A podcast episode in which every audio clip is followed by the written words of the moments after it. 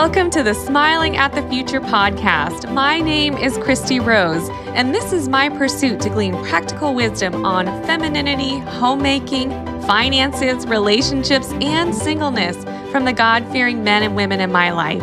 Hope you enjoy this journey with me as we learn to smile at the future. Hello, ladies. I am thrilled to share this discussion I had with Reagan Rose with you all, and I know it will give you that boost to your motivation that you need around this time of year to be living productively and redeeming the time.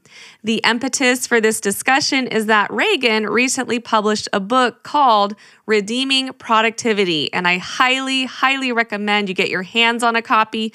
You can also win a copy because we are giving away three of them on our Instagram page, so you can visit there to find out how to enter that giveaway.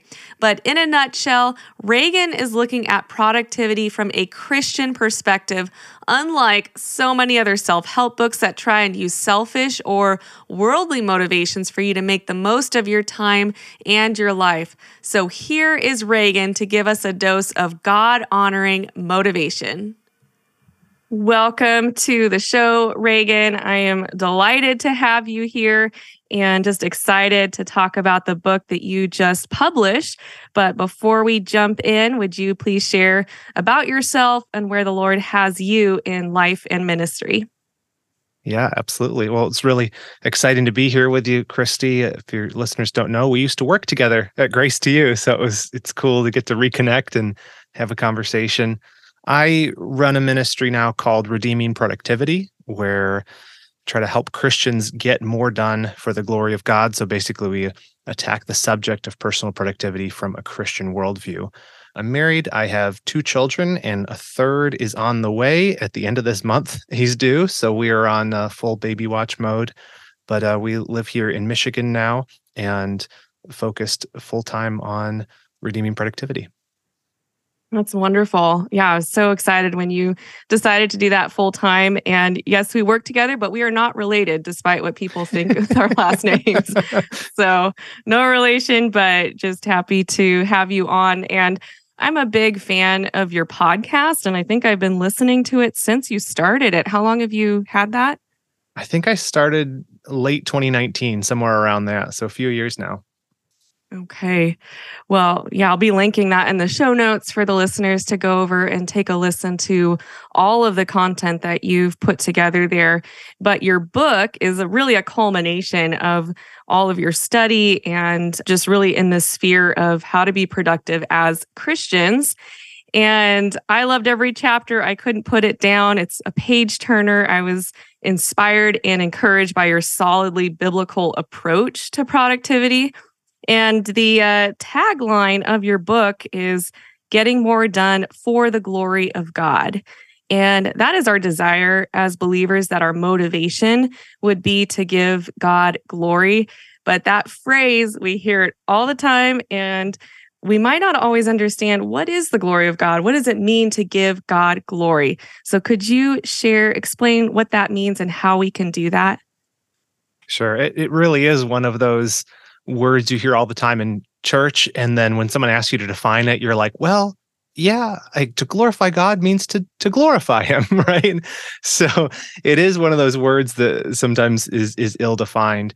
And I think one of the challenges with it is when you talk about glorifying God, there's really two ways that that phrase is used biblically. One, speaking about the glory of God, is the glory that he has in himself, right? Theologians call this his intrinsic glory. Like God is objectively glorious. He's praiseworthy. It, it, it, all of his deeds, his attributes, the shining forth of those are his glory. And so when we come along and say, well, how do I glorify God? I can't add to his intrinsic glory. That's speaking more of uh, what is called ascribed glory. It's really, if you wanted to put it in a word, it's about pointing to God. So we do this, you know, on Sunday when we worship him and we sing songs, or in our prayers, when we're praising him, we're ascribing, we're saying, Lord, you are glorious. But we also do it in all of our lives, all of our actions, our work, our attitude, all of those things were meant to be one giant flashing red arrow that points to God and just says, worthy. And and one analogy I heard somewhere a long time back, probably from a preacher, was that is it's like the sun and the moon, right? The God is like the sun. His glory, the shining forth, the light that comes from him, is from him in and of himself. That's his glory.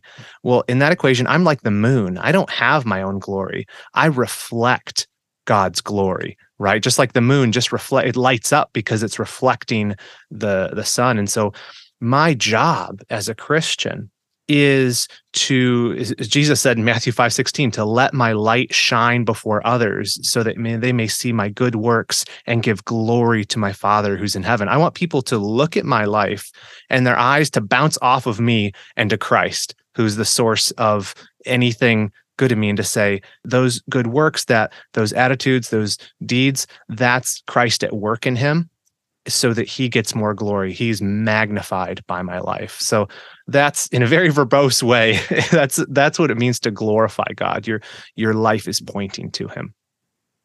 I loved how you broke that down, and I really like the analogy of the moon, because it just makes it very tangible, and we understand that that yeah, everything we have, anything good in us, any gifts, skills, it just comes from the Lord, and we reflect right back to him, who he is and his greatness and goodness. So we are just reflectors, and that's just such a privilege to reflect the King of the universe. And you had asked how productivity was tied to that, and I guess I didn't really answer that. But that that is just it, is if my mission in life is to glorify God, and even, you know, some of the old confessions, like the Westminster Shorter Catechism, you know, that begins, the first question is, what is the chief end of man? It's to, to glorify God and enjoy him forever. Like, that's your chief end, is your main purpose. If that's my main purpose, I, I reason I want to do that as well as I possibly can, right? If if I know my my mission in this world is to bring God glory, I want to be as productive as I can in that mission. So it really is the the origin, the starting place for Christian productivity is, I want to live a God-glorifying life. Okay, now how do I do that as effectively as possible? And that leads you down into spiritual disciplines, but I I argue that also leads you into a desire to to practically be productive with your time, be effective with it as well. That's so solid. So a lot of us can have a misconception about what it means to be productive. And maybe the Industrial Revolution has something to do with this, where we just think our output, we're kind of like machines, we just have to produce all of these results. But in your book and in the passages you bring up in the discussion, you talk about how, as a Christian, our productivity looks more like a tree rather than a machine. Can you flesh that out a little bit and explain what you mean by that? Yeah, absolutely. I think some of it comes from, if if you are into personal productivity, you read secular books on productivity, you you have to recognize that the the thoughts and a lot of the concepts that are sort of talked about in, in personal productivity books come, they, they descend from the Industrial Revolution, right? Like, I, we're just outside of Detroit right here, and we go um, a lot of times to the Henry Ford Museum, which isn't far from our house. And they have like an exhibit there that shows the assembly line uh, and how Henry Ford set those up. And they had switched basically from this mode of producing cars that was called the, I think they called it the craftsman method, where basically just a bunch of guys who knew everything about the car would walk around it and slowly build a car, to the assembly line. I think most people know this. That's what really what made Ford take off, is they optimized everything. They specialized every set of the of the process of building a car to make it as efficient as possible. And so this whole idea of factory management is is productivity. How do you maximize the outputs with as little inputs as possible? How do I make it cheap and as fast as possible so that I have more outputs? The problem is modern productivity is descended from this notion. And so even though we've translated it into the world of knowledge work, right? A lot of us work in offices, we work with our minds instead of our hands. A lot of the, the analogies we use and the metaphors we use to talk about productivity are mechanical. And and I think this is actually a bigger problem than it might sound like, right? I, I even like I often fall into this where I'll say, I'll use like a computer analogy and say, uh, talking about my capacity, how much uh, I'm able to do something, I'll say my bandwidth, I don't have enough bandwidth to do that, right? Or um, enough space on the hard drive or or things like that. But the the problem is Scripture does talk about productivity, and it talks about it using organic metaphors instead of industrial runs, obviously. So one of the things I point out is, what do you call the section in your grocery store where you buy fruits and vegetables? What do you call that? The produce section. Right. Yeah. And it's it's because it's what is produced from a tree. And, and for, you know, centuries, farmers, agrarian societies have referred to the productivity of their fields, of their animals, right? An, an apple tree that bears much fruit is very productive. And that's the way the Scriptures talk about productivity. It's an organic thing. It's not about tweaking the right knobs. It's not about optimization. It's actually more about connection and cultivation. And so even you read in John fifteen, you know, the famous passage where Jesus says, I am the true vine, you are the branches. If you abide in me, you will bear much fruit. Bear much fruit, that sounds like productivity to me. And it is. We, we as Christians, we want to bear much fruit for Christ. He says, okay, how do we do that? I abide in him. I focus on that connection to the true vine. I walk closely with the Lord. I let him work through me. And that's a lot different than just trying to figure out which knobs I need to turn. How do I squeeze in, you know, ten more minutes into my day? It's a completely different paradigm when you think about your productivity in terms of organic. It's a tree that's growing and not a, a factory that needs to be managed. I loved that you brought out the John fifteen five passage. And the other verse coming to mind is in Psalm one. He is like a tree planted by streams of water that yields its fruit in its season. And our fruit, I mean, it talks about our spiritual fruit is what is produced through abiding in Christ. And he is the power source. You bring that out so many times throughout the book of like, we can do nothing on our own. It's not our own strength and, and gifts. It's only through his power enabling us to produce this kind of fruit that is pleasing to God, that has the right motivations and all of that. It's not just our own willpower um, and our own strength. Okay, so taking this down a little more to a practical how-to level, you're a big proponent of maximizing, using, utilizing your morning time. And you have a course on morning routines. Can you share a little about that and maybe just how it's impacted your own life, and give us some tips for how we can use the first fruits of our day, our mornings, well? You know, people often ask me, like, what is the, where do I start? What's like the one thing I could change to kind of get maximum leverage on trying to get my my productivity under control, trying to get a little bit more organized? And I always say, start with your mornings, because in my experience, that was really a turning point in my life. About ten, eleven years ago, I, I, I got married eleven years ago. And my wife and I decided to make the commitment that we were always going to go to bed at the same time, you know, barring some extenuating circumstances. The problem was my wife sleeps a long time. She sleeps like nine, nine and a half hours is a full night of sleep for her. Oh. And I don't, I, I can't sleep that long. And so when we started to go to bed at nine, nine thirty, I started waking up at four thirty, five in the morning. And I didn't know what to do at this time. I really, like I was like, okay, I guess I'll watch T V. I, like, I don't know what to do. And then it hit me one day, wait a minute, this is a gift. Everybody's searching for more time. Everybody's searching for focused time, right? Where you're not distracted. And all of a sudden I'm awake and nobody else is. What can I do with this? And so I just started testing different things I could do in my mornings. You know, obviously devotion, spending time in prayer, but then trying to think about what what could I do to be more organized in, in my life and make a plan for the day? What about exercise? And so I started working and doing experiments over probably the last ten years. I'm still experimenting with it and changing things. And, and then working with people through Redeeming Productivity, I found time and again, people have the same testimony. They start doing a morning routine and they're like, whoa, everything changed. So basically, why why mornings? I think of this, one aspect of it is your mornings are sort of the first fruits of your day, right? You have the Old Testament concept of first fruits that people would bring to God the first fruits of their harvest. It was the first and the best that yielded from what they made. And the idea was, it was this acknowledgement that all of it really belongs to you, Lord. But I'm bringing you this first and best as a, as a gesture to show that, yes, this belongs to you. And I think that we should think that way about our days too.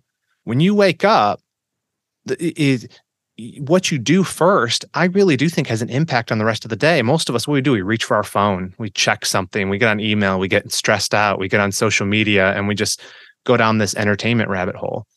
That's a terrible way to start your day, honestly. Better, I think, to have a plan. How do I utilize these first fruits of my day? And and I really do think most people can do this. Uh, maybe we don't want to, but I think we can, if we're serious about it, move our bedtime back a little bit, go to bed a little bit earlier so we can wake up a little bit earlier. So we're not just rushing out the door, getting ready for the day and just getting in the car and going to work, but we're we're being intentional with, how do I spend the first fifteen, thirty, sixty minutes of my day? And so I have a, a paradigm. I go through these five elements that make for a good morning routine, and it follows the acronym POWER. So P is for prayer, spending some time in prayer when you first wake up. O is for organize, and that means just making a plan for the day. What are the what are the three things I want to get done? When am I going to do them today? Uh, what's coming up on my calendar? W is word, like the word of God, reading some in the word, following a Bible reading plan or studying something.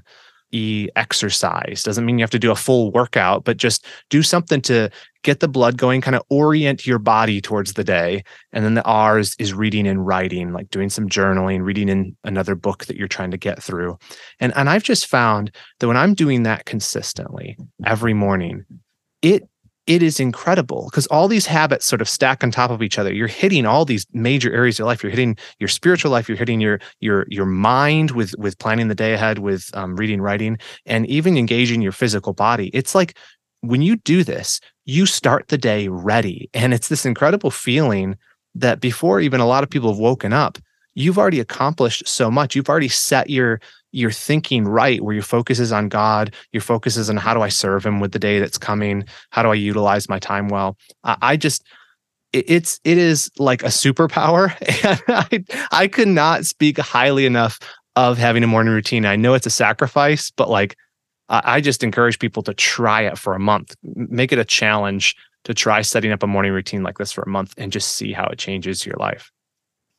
Love the emphasis on meeting with the Lord at that time. And I think, I just think about how God gives grace to the humble. And you just, that's a, such a sign of humility when you come to the Lord, needing his strength and help for that day, putting him first, and you'll get more grace, I think, throughout the day. And you're going to start, I think, in a better frame of mind, instead of hitting snooze twenty times and rushing out the door all frazzled. I mean, what that's going to, yeah, just make you more confident and settled and peaceful as you move through your day, when you can get those things started in a, a correct way. One of the quotes that I love from your book, Reagan, um, you said, the Christian's morning routine should not begin with speeding up to meet the workday, but rather slowing down to meet with God. And yeah, and I also appreciate how you said, you know, You're, that means you're going to also have to go to bed earlier to get your sleep. And I'm a, a early to bedder. I'm in bed by nine p.m. Yes, I, I'm a little bit of a grandma in that way. But, and yes, you know, it does sometimes hamper some social activities. It seems like just a lot of things tend to be late, but a lot of people know that I'm early to bed, so they they try to coordinate things earlier. I'm more of a brunch person. I'm like, hey, sign me up for brunch, not for a movie at nine p.m. But another thing that you talk about in your book um, that I thought was really interesting is you talk about how Christians specifically have an unfair advantage in being productive. And I would love for you to explain to me, to the listeners, what you mean by that. Yeah, you know, I've, I've read other productivity books by Christians and always glean helpful things for them. But a lot of times, I think when Christians talk about productivity, we just kind of take like whatever the advice is that the world has, which a lot of it's really good. There's a lot of good common grace wisdom in how tips and tricks for squeezing more time out of your day. How do you stay organized? How do you set goals? Like I, I talk about all that stuff too. But one thing that I think we can miss is that if we have a biblical mindset about productivity, we we need to recognize we have things that the world does not have. If the object of our productivity is to glorify God, lead, lead lives that are fruitful for Him, we have an ally in the Lord of the universe, and He's given us several really amazing things that the world doesn't have, that's better than a to-do list, better than a, a good goal-setting framework. One of them is prayer, which is, is probably the most neglected of the spiritual disciplines, if we're all being honest. But you can draw on the power of the Almighty to help you set your priorities right. He, he, he says this in James, that if we ask for wisdom, He will give it to us. He we talks about committing your plans to Him, right? We can ask God for heavenly aid to live lives that are pleasing to Him, and we can have confidence that we're we're asking things according to His will. If if our aim really is to glorify Him and be fruitful, we can pray with so much confidence that He will supply the power to do that. And I just think that's so overlooked, uh, even from folks who are into productivity, even from Christians that are into productivity. We miss that, man, we have this incredible advantage. Another one, of course, is the, the local church, the, the community that God has given us to help us be fruitful. Um, this is not a solo mission that we're on, right? We're in it together, and we're more fruitful. We bring God more glory when we do this in the company and finding our place in, in a local church. And a big part of that is taking full advantage of our spiritual gifts that He's given us. He's He has empowered us to be fruitful in specific handpicked ways, and that is a very big, uh, quote unquote, unfair advantage that we have. Yeah. And the two passages that you brought out in that po- portion of the book, Philippians two three, it is God who works in you, both to will and to work for His good pleasure. And then Second Corinthians nine eight, and God is able to make all grace abound to you, so that having all sufficiency in all things at all times, you may abound in every good work. It's the Lord working in you. Spiritual gifts. So I would like to take that thought a little bit further. People are sometimes unsure. How do I find out what my gift is? And yeah, I would just love to hear your thoughts on how people can identify their spiritual gift, and then why is it essential that we are proactive in using those spiritual gifts? Yeah, I think one place to start with this is God, he, he hasn't put us on like a a holy scavenger hunt, right? Like he he intends for us to know what our giftings are. And so that's one thing to start with. It's not some some mystery you need to go on like a a quest to go find, right? But yeah, we are unsure. And so I, I think I just say that to say we can have confidence that when we seek out to be faithful to God and find how He specially equipped us, we can be confident he, he's in it with us. He wants us to know that. He's not trying to keep it from us. So a couple of things you can do. There are these like tests, like a spiritual gift inventory test. Some people have found those more helpful than I have. I I've find them of limited utility, but they do help in the regard of making you aware of the spiritual gifts. So I would start there, not with a test necessarily, but reading the passages on spiritual gifts or finding an article that sort of summarizes the different key passages that talk about the different gifts. So you know what they are. So you know what to look for in your life, right? It's not just like one of the spiritual gifts isn't flight, unfortunately, but like, so people need to know what they actually are so they know what to look for. But the, the second thing is pray. I mentioned before, and James talks about praying for wisdom. Again, God wants you to know what your gifts are. Ask Him, Lord, how, how have you equipped me? How have, how have, has your Spirit handpicked what you, you would have me be fruitful in?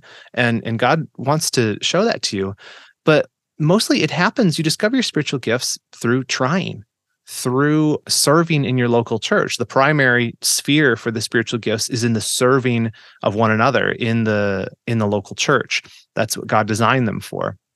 So try out different things in your church. Don't just be a consumer.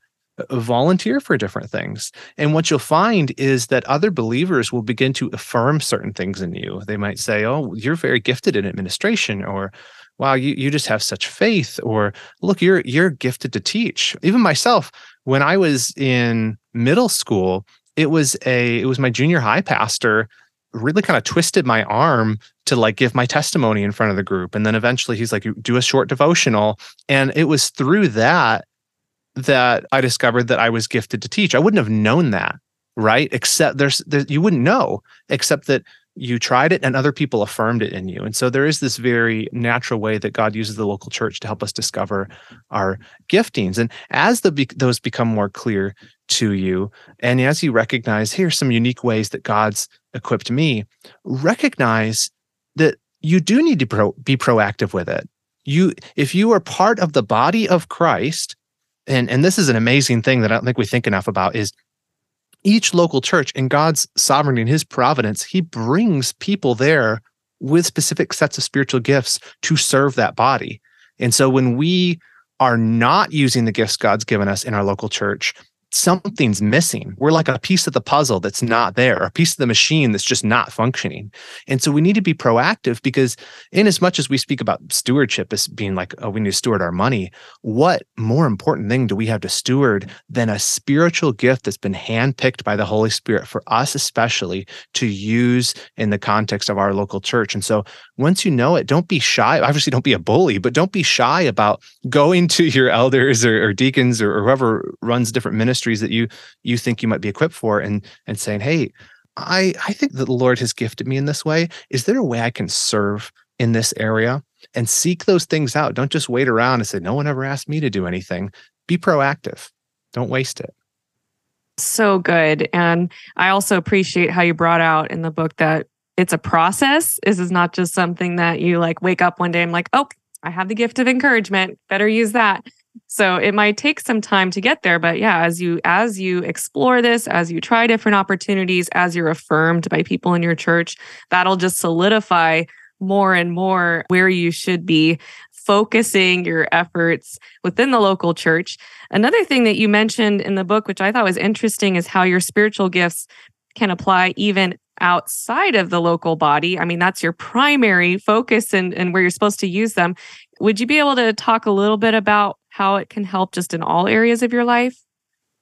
Yeah, so this is something that I I don't know how widespread that this this notion is, because the, the scriptures do specifically talk about using your spiritual gifts in the context of the local church. But my sort of hypothesis is when you view the Christian life holistically, you think all the way back to, you know, the created in the image of of God, you know, called to be be fruitful, multiply, fill the earth, to subdue it, to this this mandate to utilize all of our lives for God's glory.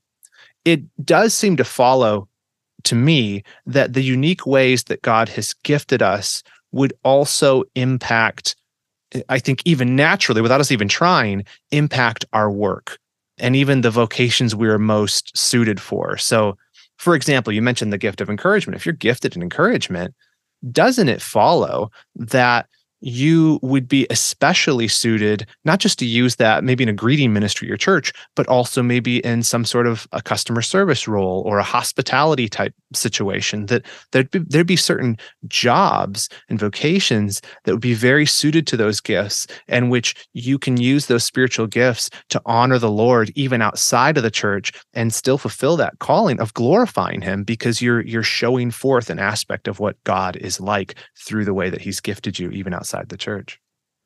Yeah, really helpful perspective. And I think as you brought out in the book, this also can help you filter decisions in your life, especially in the area of, of jobs. I mean, that's a lot of what this audience uh, that you're speaking to, a lot of us, our jobs are a big part of our life. And so how do you decide what to do with your life and how to, what vocation to pursue? So that can narrow some of that down, which is so helpful when we can filter things and um, and kind of, yeah, take that from a broad spectrum down to a simpler one. Okay, so next question here. I'm a big fan, love goal setting, making goals. I Every New Year's, I make this a big priority in my life, and I try to re- revisit it on my, my birthday and other points throughout the year. Um, but not everybody is a fan of making goals. but um, and I think New Year's goals kind of get a, a bad rap from people. But can you share why, as Christians, it's so vital for us to be intentional and set goals in our lives? And do you have tips for how we can do this and actually stick with them and be effective? Yeah, I, I'm really big on goal setting too, because I find it so helpful to me. But it does it does get a bad rap. And I think part of it, I'll address this two ways. Part of it is a lack of understanding of how to set a good goal. So a lot of people that, you know, you fall off the wagon on a New Year's resolution. Some of that is related to just not knowing how to set and keep an effective goal. But I think for Christians, there's another layer to it that makes us hesitant. And that's that some of us kind of harbor this notion that, is it even right for me to be setting goals, right? Because goal is is very closely related to ambition, right? And we we're like, well, doesn't the Bible say, shouldn't we not be like ambitious? Like, isn't this kind of messed up for us to be making goals for ourselves? Shouldn't we just kind of let go and let God? Something like that, right? So I think that it is true, biblically, that vain ambition is wrong. That's what's condemned in Scripture, right? That vain ambition, self-glorifying ambition. But if we consider goals as a way to glorify God, or as I put it in the book, the goal of goals is the glory of God, then we can see setting effective goals, having holy ambitions, are actually a vehicle we can use to live more God-honoring lives, right? And so a, a lot of times with our goals, we are purely self-focused, right? So a lot of people, like new, speaking of New Year's resolutions, people will talk about, a lot of times it's fitness goals. I can't remember what percentage it is, but most New Year's resolutions are either financial or fitness related. And a lot of times the reason behind that is, well, I want to get in shape so that, you know, people will look at me, so I'll have more confidence. So it's a lot of this me, me, me stuff. And it's not, it's not complete. Those motivations, you know, can be part of the equation, right? I don't think it's necessarily wrong, but all of your goals should have reference to, how does this make me better glorify God with my life, right? There can be spiritual goals related to your spiritual growth, but also even goals that are seemingly unspiritual, even like fitness, you can subsume those under this chief mission of glorifying God and, and reshape those and think, okay, my fitness is part of me stewarding this body God's given me for His glory, so that I can be a sharper instrument in His toolkit, so I can be more effective, so I can be healthier. And I think there's wisdom in that. So, so I would say this, do have goals, just don't have arrogant goals. That's what's condemned in Scripture. You know, James, again, talks about, come you say who uh, next week we'll, we'll go to such and such a town and make trade and do profit, right? I'm paraphrasing here. I'm not, so I'm probably misquoting. But he says, no, that such boasting is evil. Instead, you should say, if the Lord wills, we will go to such and such a town and make trade and make profit, right? The, his point was, you have to hold your goals with an open hand. He doesn't condemn them making the goals. He condemns the attitude those guys had. There was nothing wrong with them saying, we'll make trade and make profit. He said, but what they should have done is said, I'm committing these plans to the Lord. I'm going to hold them with an open hand. So that, I think, for, for Christians, I would hope people would take away, you can set goals. You should set goals. The Apostle Paul um, had goals. And when you do it, just do it in humility, that perhaps, very often, God's plans are better than your plans, and be open to, sometimes your plans are going to get scuttled, and that's a good thing. But with regard to the other side of the equation, the actual specifics, how do you set a good goal? A lot of times our goals are really more of just a wish. So I, I like to use the, the fitness thing, but you say, okay, I want to lose ten pounds. And you say, I set a goal of losing ten pounds uh, as my New Year's resolution, and I didn't do it. So New Year's resolutions don't work. It's like, friend, you can't just say, I'm going to do a thing and then not do, make any plan to do it and say, okay, New Year's resolutions don't work. All you did was make a wish. Goals work when they're specific. You make a definition of done. You decide, what exactly do I mean? How, what does it mean to lose ten pounds? And how am I going to get there? How do I make a plan to get there? What's the deadline? What are the habits surrounding this? Actually build this thing out into a plan that you can follow. That's how you set a good goal. And then keeping it visible, constantly referencing that goal.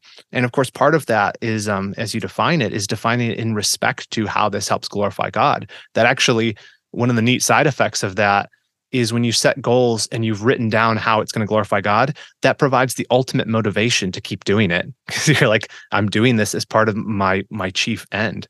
So um, I, it's often been said that a goal without a plan is just a wish. And I think that's the practical side of it, is you've got to attach a plan to your goal, and then you're going to be a lot more successful. Yes. Yeah, I totally one hundred percent agree with that. And I really like how you bring out how when you when motivation, inspiration strikes, harness that to help you build a plan. Don't just be like, okay, I'm going to the gym right now. I got motivation. And then, you know, that's where it, where it dies after that one day. But you take that energy and you make a plan so that on the days when you're feeling less than motivated, you still have a plan. You still can follow that through and build a habit from that to achieve that goal. So in, in the scriptures, God uses heavenly rewards to motivate us in this life. But I know some people can feel like, oh, is that is that self-centered? Like, how do how do we rationalize that as a good motivation for living the Christian life well? Yeah, this is like my hobby horse, the idea of heaven, heavenly reward.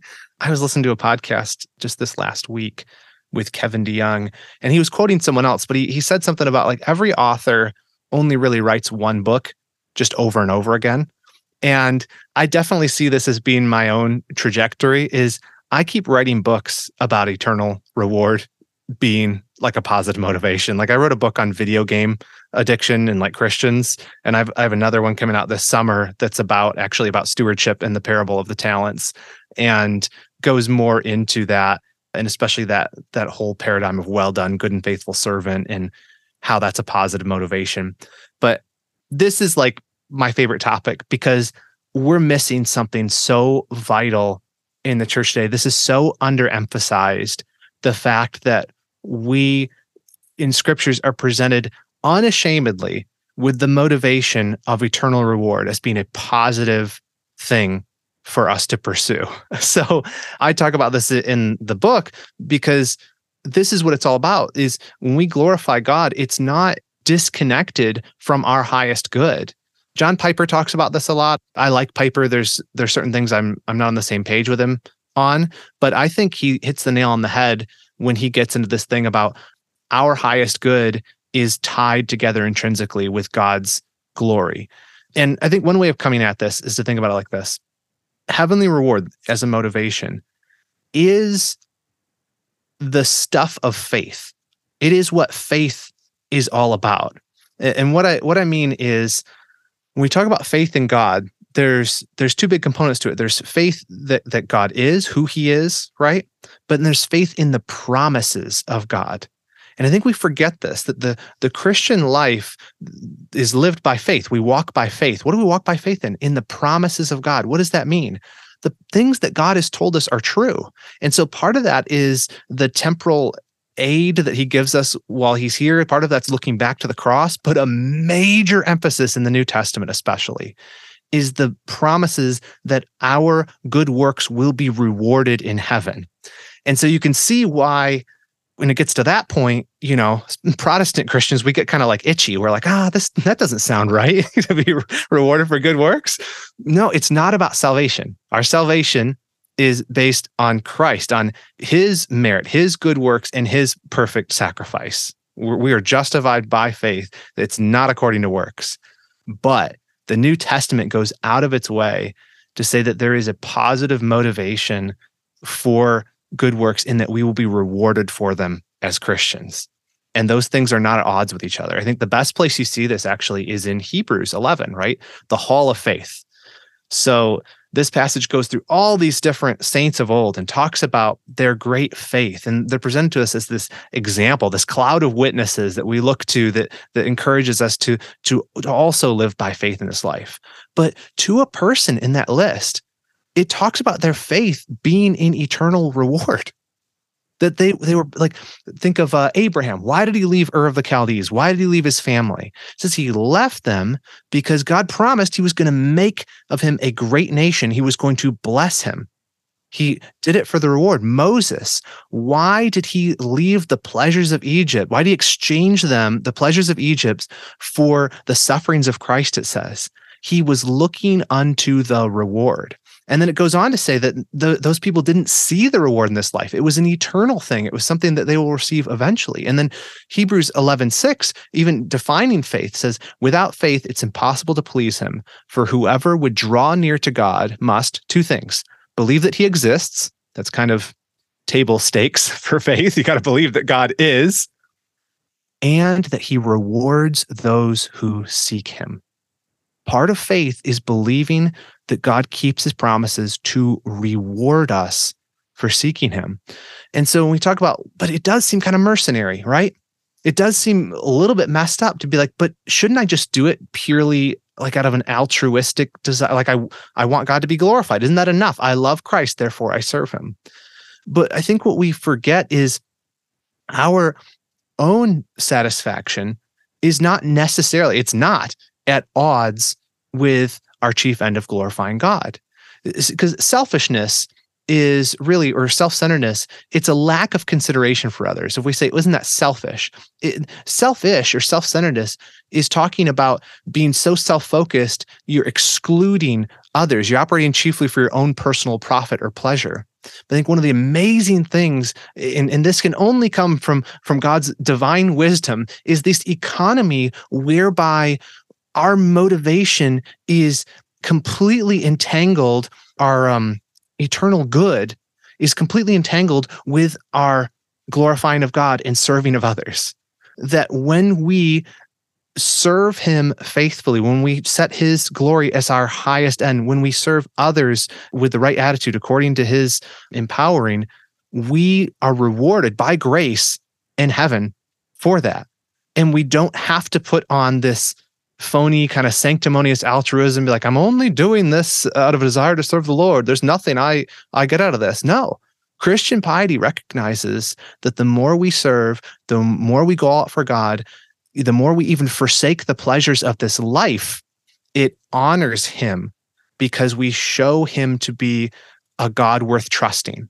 When Moses disregarded the pleasures of Egypt and instead chose the sufferings of Christ, that evidenced that God was a God worth trusting, that his promises are sure and true. And when we trust in God's promises for eternal reward, there is this amazing thing that happens. It, we we glorify him, we get our highest good, which is which is eternal blessings, and we serve others from a true heart. Those things, those things, it's like this virtuous circle. God has not made our eternal destiny separate from our chief end of glorifying him. They're they're perfectly congruent with each other. They're coextensive. That's powerful for us to realize and to motivate us, to give us the right motivations and to not be ashamed of doing things for eternal rewards. He looks at our heart as well as what we're producing in the fruit and rewards us for those right motivations as well. And they all come from him anyway, so we can't take credit. Right. Well, and it it's such a it's such a bulwark against sort of like hypocrisy as well. Right? Remember when Jesus is talking to the Pharisees and he tells them, you know, if you do this, you do these things for the praise of men, you have your reward. Like you got, you got a good job. Everyone clapped for you. You have your reward. The opposite of that is, but you, you, why didn't you do it for me with the right attitude and the right heart so that you would receive a much better reward?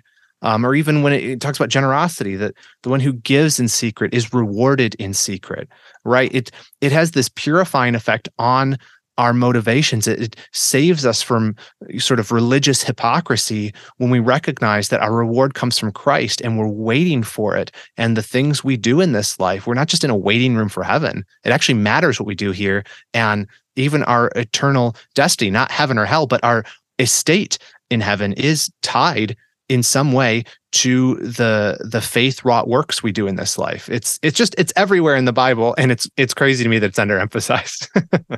Yeah. Oh, it's it's crucial that we understand that. Reagan, I so appreciate you breaking that down and helping us wrap our mind and heart around it. We are just, I feel like, just barely skimming the surface of this topic of your book, of your study. So I know the listeners are going to want to go and take get a copy of this. I'm going to link your book in the show notes for them to do that. And you give a lot more specific just examples and ideas of how you can live productively as a Christian, how you can maximize your skills and gifts and just do that wisely, how to walk wisely in this life. So definitely want the listeners to, to go and take a look at that. But do you have any other resources you would recommend if someone just wants to grow in this area of their lives? Where would you direct them? Yeah, a couple of book recommendations. One is Do More Better by Tim Challies, challies dot com, the, the Christian blogger. That book, it's older now. I think it's around twenty fifteen. It's very practical. It talks about these four systems you can set up for your life to managing your tasks, and very much a God glory focus. So Do More Better is a good one I always recommend. There's a newer one called Redeeming Your Time by Jordan Rayner. Also very practical. I don't think I agree with all of the conclusions he has on the from the biblical side of it, but it's probably one of the best primers on like the best of even secular thought on productivity and being efficient with your time and what tools you need, um, while also couching it in a Christian worldview. So I check those out. And then I have a bunch of stuff on my website and redeeming productivity dot com. Probably the, the best thing people could grab is I have a morning routine planner that's free. If you just go to redeeming productivity dot com slash morning, there's a P D F you can download, and it literally walks you through how to build out one of these morning routines. And it gives you little worksheets. You can print these off and use them to plan your day and your devotions. It's got Bible reading plans, all that st- spaces for all of that. So if people want just one thing to start with and they're intrigued about the morning stuff, just go to redeeming productivity dot com slash morning. Okay, that's excellent. And I have a feeling it will be coming out with an app one of these days. Is that in the works? Or yeah, it's it's in the long-term plan, Lord willing. Okay. Well, Reagan, if you could say one thing to people that are in the season of singleness, a lot of the listeners fall into that category. How would you exhort them to be living in this unique season they're in? I'm sure that you hear this all the time, Paul's exhortation to singles in First Corinthians seven, but thinking about it in the context of productivity, you know, he basically says those who are unmarried have the, the privilege and the gift of undistracted freedom to serve Christ. You can do things in this season of life that people who are, are married, people who have kids, or even retirees cannot do. And I would just encourage you not to overlook that gift. It's it's so easy to focus on, well, what's the next phase and all this, but look, here's where you are. This is what God has for you. Lean into that. I think back on my single days and how much time I wasted and how much I didn't understand what a amazing season it was for doing good for God's glory. Lean into it, take advantage of it. Seek to maximize the season of your life for God's glory, because it it is a blessing. Wonderful. I love that verse. It's kind of my anthem verse, that undistracted devotion to Christ. And our goal should be from moving from victory unto victory, moving through each season, maximizing the opportunities, serving the Lord well, embracing what His plans are for you as you move through life and are a faithful steward of what He's given you. Reagan, so appreciate you coming on. Excited to share this conversation with others. And I'm inspired even more to set more goals, to be purposeful with my time and with my life and the opportunities God has given. So thank you for fresh inspiration on that front. And yeah, just encouraged to see how you are using your unique gifts for the Lord and to help Christians understand these concepts better and to live well and to walk wisely. Thanks so much for having me on, Christy. It was such a joy to get to talk to you about these things.